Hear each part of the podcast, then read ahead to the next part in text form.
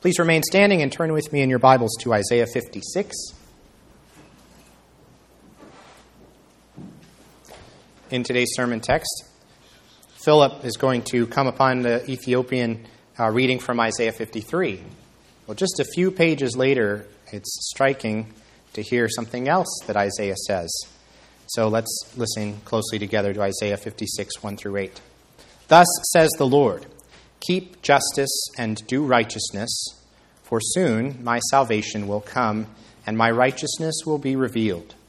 Blessed is the man who does this, and the Son of Man who holds it fast, who keeps the Sabbath, not profaning it, and keeps his hand from doing any evil. Let not the foreigner who has joined himself to the Lord say, The Lord will surely separate me from his people. And let not the eunuch say, Behold, I am a dry tree. For thus says the Lord, to the eunuchs who keep my Sabbaths and who choose the things that please me and hold fast my covenant, I will give in my house and within my walls a monument and a name better than sons and daughters. I will give them an everlasting name that shall not be cut off. And the foreigners who join themselves to the Lord to minister to him, to love the name of the Lord, and to be his servants, everyone who keeps the Sabbath and does not profane it and holds fast my covenant, these I will bring to my holy mountain and make them joyful in my house of prayer. Their burnt offerings and their sacrifices will be accepted on my altar. For my house shall be called a house of prayer for all peoples. The Lord God, who gathers the outcasts of Israel, declares, I will gather yet others to him, besides those already gathered. Amen. And now let's turn to our text, Acts chapter 9, chapter 8, rather.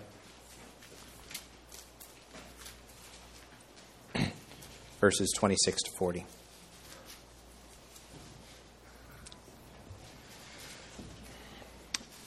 Now, an angel of the Lord said to Philip, Rise and go toward the south to the road that goes down from Jerusalem to Gaza. This is a desert place. And he rose and went. And there was a, an Ethiopian, a eunuch, a court official of Candace, queen of the Ethiopians, who was in charge of all her treasure. He had come to Jerusalem to worship and was returning, seated in his chariot, and he was reading the prophet Isaiah. And the Spirit said to Philip, Go over and join this chariot. So Philip ran to him and heard him reading Isaiah the prophet and asked, Do you understand what you are reading? And he said, How can I unless someone guides me? And he invited Philip to come up and sit with him. Now, the passage of the scripture that he was reading was this Like a sheep he was led to the slaughter, and like a lamb before its shearer is silent, so he opens not his mouth. In his humiliation, justice was denied him. Who can describe his generation? For his life is taken away from the earth. And the eunuch said to Philip, About whom, I ask you, does the prophet say this? About himself or about someone else? Then Philip opened his mouth, and beginning with this scripture, he told him the good news about Jesus. And as they were going along the road, they came to some water, and the eunuch said, See, here is water. What prevents me from being baptized? And he commanded the chariot to stop, and they both went down into the water, Philip and the eunuch, and he baptized him. And when they came up out of the water, the Spirit of the Lord carried Philip away, and the eunuch saw him no more, and went on his way rejoicing. But Philip found himself at Azotus, and as he passed through, he preached the gospel to all the towns until he came to Caesarea. Amen. You may be seated.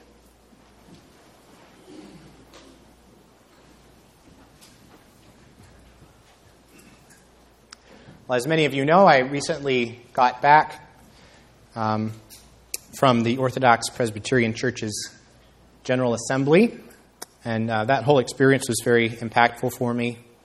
Um, and in particular, I, I, would say that being there really expanded my horizons, my perspective on the church, uh, both the Orthodox Presbyterian Church and the global church. Um, to begin with, there were a lot of people there that I simply did not know. Um, I'm used to going to places and knowing a lot of the people because they're from the same region as I am. Um, but many of these people, of course, are from other parts of the country, uh, from other many from other parts of the world as well. Uh, one of the best parts, in fact, was when we got to hear from what are called fraternal delegates, and these are these pastors from other denominations, including denominations overseas, for example, in Europe or in Korea and so on. And they would report on what was happening in their churches and um, how important their relationship with the OPC was to them. And it was a great reminder that the Lord's work is so much bigger than my little frame of reference where I you know, walk around day by day, and that the gospel is truly on the move by the power of God, uh, both here in the U.S. and abroad, in many ways that I'm not even aware of, um, although I'm more aware now, um, thanks to that experience, which I'm very grateful for. Well, uh, there at the GA, we, we came to Sunday evening, and um, they always have this big joint worship service for all of the commissioners and all of the nearby churches, and there are a lot of them in the Philadelphia area. So everybody's invited to come and and um, and the preacher for this service, who whom I knew, in fact, um, he taught me how to preach at, at, Westminster. His name's Mark Salade, and he got up and he said, uh, "Please turn to Acts chapter eight, verses twenty-six to forty." Which, of course, I was preparing. I was looking forward to preaching on right after I got back uh, this very passage and he unfolded from this passage in yet another way for us the expansiveness of the gospel. Um, he talked about how the gospel is and always has been on the move, always pressing outward, he said, towards the outsider in particular, towards those who are far away from God, to bring them near through Christ. And I, I hope just to be able to share a glimpse of that vision that Christ is setting before us here in this passage. I'm going to do it in three parts. Uh, first, the sorrow of being excluded, verses 26 to 31. Second, the need for a gospel guide, verses 32 to 35. And third, the joy of being included, verses 36 to 40. So the sorrow of being excluded, the need for a gospel guide, and the joy of being included. So, verse 26 uh, Now an angel of the Lord said to Philip, Rise and go toward the south to the road that goes down from Jerusalem to Gaza.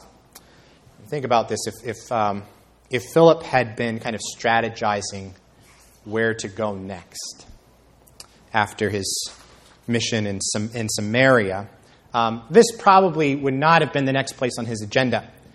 Uh, so, um, Samaria is north of Jerusalem, and that's where Philip has been ministering. Gaza is way down to the south and west of Jerusalem, uh, near the Mediterranean, a very different direction. And the road to Gaza was not a particularly obvious place to go and do evangelism, quote unquote. Um, Luke even says this. He says, This is a desert place.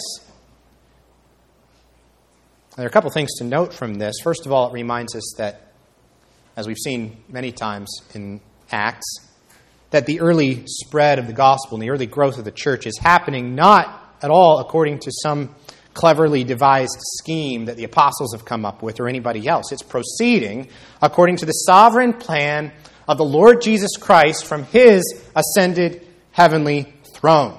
The Lord Jesus Christ is the one who's in charge of the progress of the church, and the church is spreading where he wants it to go on his timeline, according to his strategy. And think about back uh, earlier in chapter 8, why, why did the gospel spread to Samaria? It was not because anybody planned a missions trip there. It was because of persecution. It was because the church was under fire back in Jerusalem. We can't stay in Jerusalem anymore. I guess we have to go to Samaria. And lo and behold, they take the gospel with them. Why? Because that was Christ's plan to accomplish that mission he had set before the apostles in chapter 1 Jerusalem, Judea, Samaria, the uttermost parts of the earth. So the conversion of the Samaritans then was Christ's doing by his Holy Spirit working sovereignly through his church, Christ's church. And now that sovereignty of Christ is getting highlighted again uh, because Philip never in a million years would have picked this road to Gaza as his next missionary destination, but that's where Jesus sends him.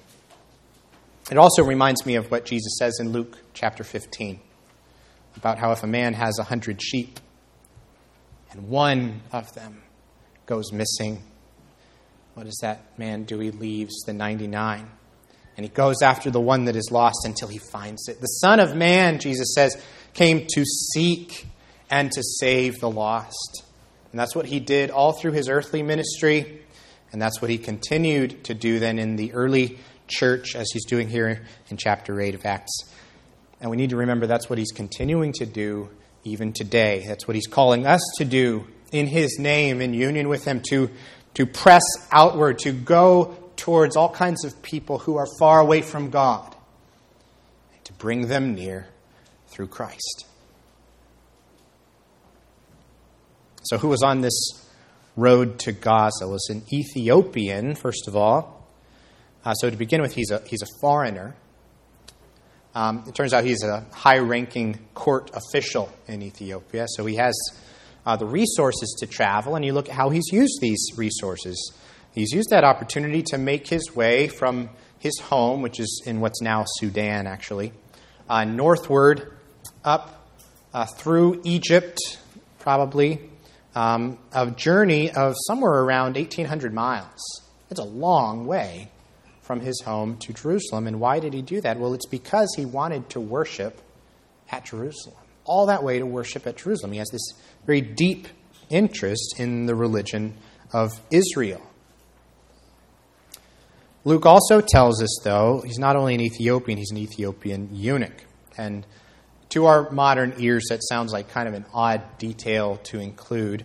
But in the context of the ancient um, East, uh, it would not be odd. This was a, a, common practice for men who had positions attending to the women of a royal court. Um, this man was in the service of the queen, and so being a eunuch actually qualified him for that very high position of service to her. Um, but the problem was that when it came to Israelite religion, uh, the ceremonial law of Moses said that due to his physical condition, um, he was forbidden by the ceremonial cleanliness laws. Uh, Deuteronomy 23, 23, verse, Deuteronomy 23, verse 1, he was forbidden to, quote, enter the assembly of the Lord. That's the, the public worshiping community of Israel. So he, he had come to Jerusalem for this one purpose, to worship. But once he got there, he would have found himself ceremonially, formally, on the outside looking in to that public worshiping community.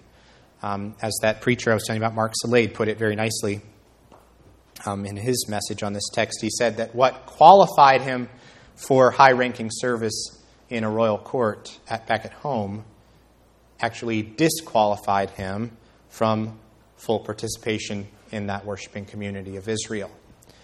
You should just imagine the, the sorrow and the longing, the frustration of being so close and yet so far away.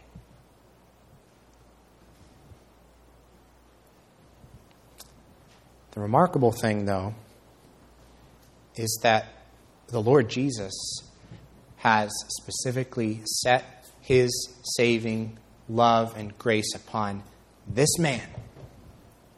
So that exclusion that he experienced at Jerusalem is not going to be the end of his story.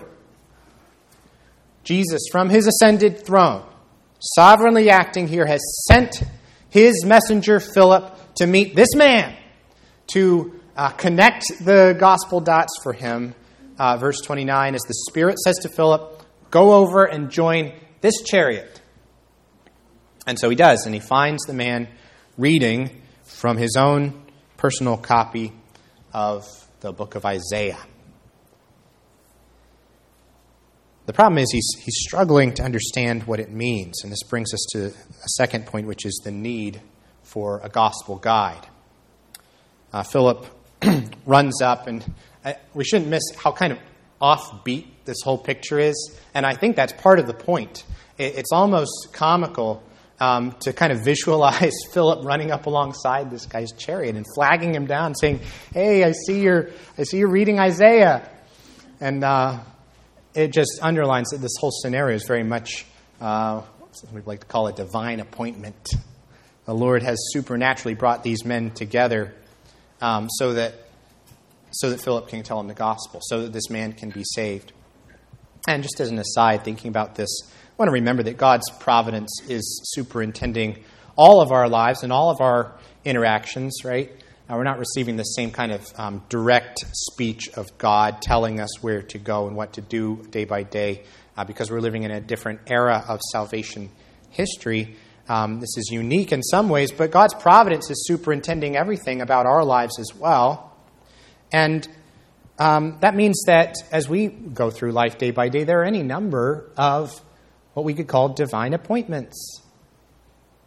Opportunities set in our path by the Lord Jesus Christ from his sovereign ascended heavenly throne. Opportunities to speak the truth in love to somebody who, if, if they don't hear it from you, who are they going to hear it from? Because you are Christ's instrument, the ambassador, the messenger of this heavenly King to bear his message into their lives. It's amazing how carefully we so often avoid having any kind of significant conversations with people, whether because we don't want to invest the time and energy or because we feel like it just might be awkward, afraid of making them feel that way. I want to share with you something Matthew Henry writes about, about Philip's sort of awkward introduction to this man.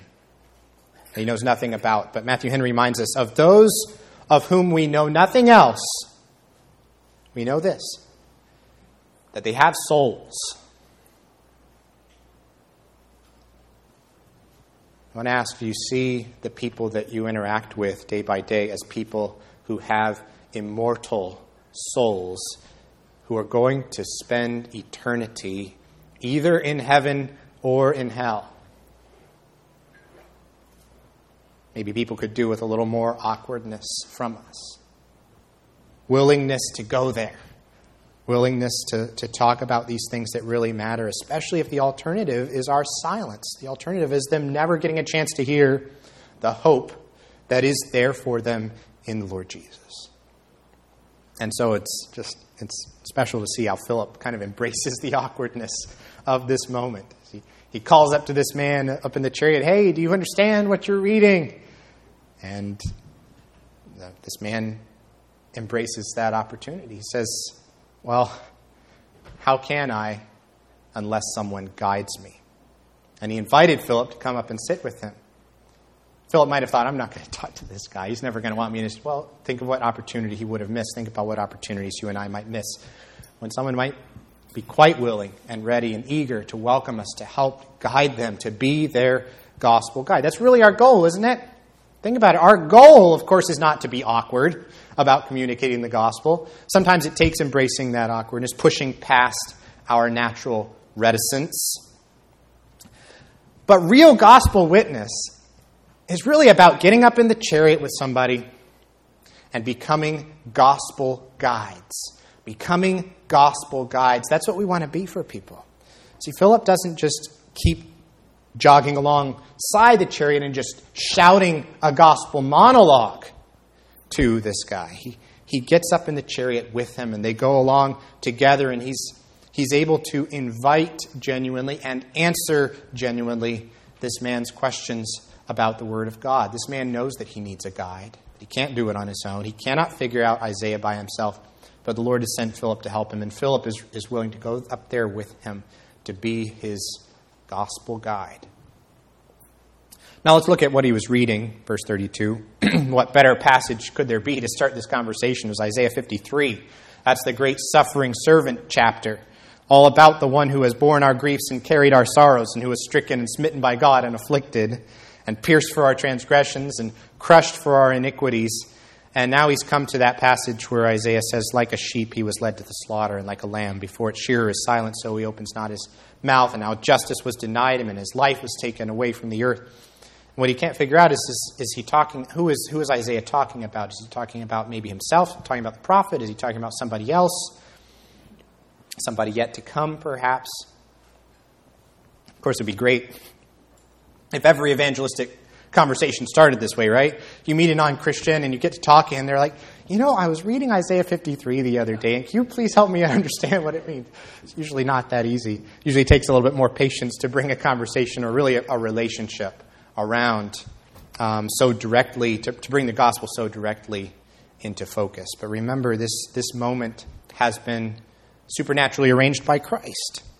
It's on a fast track here. They've gotten straight to the point and so, beginning with this scripture, it says Philip told him the good news about Jesus. Philip becomes his gospel guide. He gives him, he offers to him this mental map for navigating the scriptures and seeing how from Genesis to Malachi, they're all pointing to Jesus. The whole Old Testament is pointing to the Lord Jesus. It should remind us, I think, of another conversation on another road that the same writer Luke told us about, and that was the road from Jerusalem to Emmaus in Luke 24. Philip is simply doing for this man the same thing that Jesus did for Cleopas and his friend that day. When you remember Luke 24, it says, beginning with Moses and all the prophets walking along the road together, Jesus interpreted to them in all the scriptures the things concerning himself. The whole Testament, Jesus was showing them, unfolding for them, giving them that mental map to see how it all is pointing to him. Now, Philip is following that same pattern on another road. I don't think that it's fanciful to imagine that Philip might have also directed this man's attention in the process just three chapters ahead uh, to that passage we read earlier, Isaiah 56. And you just think how richly personal and profound it would have been for this man, this Ethiopian eunuch, to read, Let not the foreigner who has joined himself to the Lord say, The Lord will surely separate me from his people. Let not the eunuch say, Behold, I am a dry tree. Just imagine. Instead, uh, the Lord Jesus is telling this man that for people like you, people like you, who choose the things that please me and hold fast my covenant, what am I going to do? I'm not going to exclude you. I'm going to bring you in. I'm going to give you in my house and within my walls a name better than sons and daughters. Isaiah is speaking to the foreigners who have joined themselves to the Lord. That's what this man is. And he tells them, My house shall be called a house of prayer for all peoples. And you may, remember Jesus himself quoting that very verse. Remember when he cleansed the temple? And then Isaiah concludes there the Lord God who gathers the outcasts of Israel declares I will gather yet others to him besides those already gathered. That is really the trajectory of the entire book of Acts. That's the point of this chapter. Christ is gathering to himself yet others besides those already gathered. Remember, Jerusalem, Judea, Samaria, the uttermost parts of the earth. To an Israelite's imagination, their kind of geography of the, of the world, Ethiopia would, was pretty much the end of the earth for them, the end of the known world. And Christ is extending his grace so purposefully, so specifically to include this outcast, in the words of Isaiah, what Mark Salade a couple Sundays ago called the, the ultimate outsider, an Ethiopian eunuch. And he's drawing him in, and he's giving him a place in his house and a future better than sons and daughters, just like Isaiah promised. So let's, let's look at his response then. At the end of the chapter, this is the third point the joy of being included. Verse 36 And as they were going along the road, they came to some water, and the eunuch said, See, here is water. What prevents me from being baptized? He's heard the good news. He's, the, the Holy Spirit has moved his heart to embrace this hope that Philip has just been describing to him. And we should not miss here how unexpected, how kind of out of the blue this man's baptism is. Who would have guessed that the next person to become a Christian, the next person to get baptized, would not be a Jewish person, not even a distant relative of the Jews like the Samaritans, but someone from these hundreds and hundreds of miles away, this remote civilization. And yet, he too, he too can come to Jesus and receive the forgiveness of his sins and the hope of eternal life for him because Jesus died and rose for him too. I've always been fascinated by verse 39 after the baptism when it says the Spirit of the Lord carried Philip away and the, the eunuch saw him no more. And it might remind us of um, maybe Elijah, 1 Kings 18, 2 Kings 2, where people speak of the prophet Elijah as though the Lord might do this to him. Uh, but perhaps more significantly, it continues the parallel with Luke 24 and the road to Emmaus. Because you remember, after the end of that story with Cleopas and his friend, Jesus vanished from their sight after he broke the bread at their house. And I'm not sure what more we should really make of it, except maybe to emphasize one more time the sovereignty of Christ.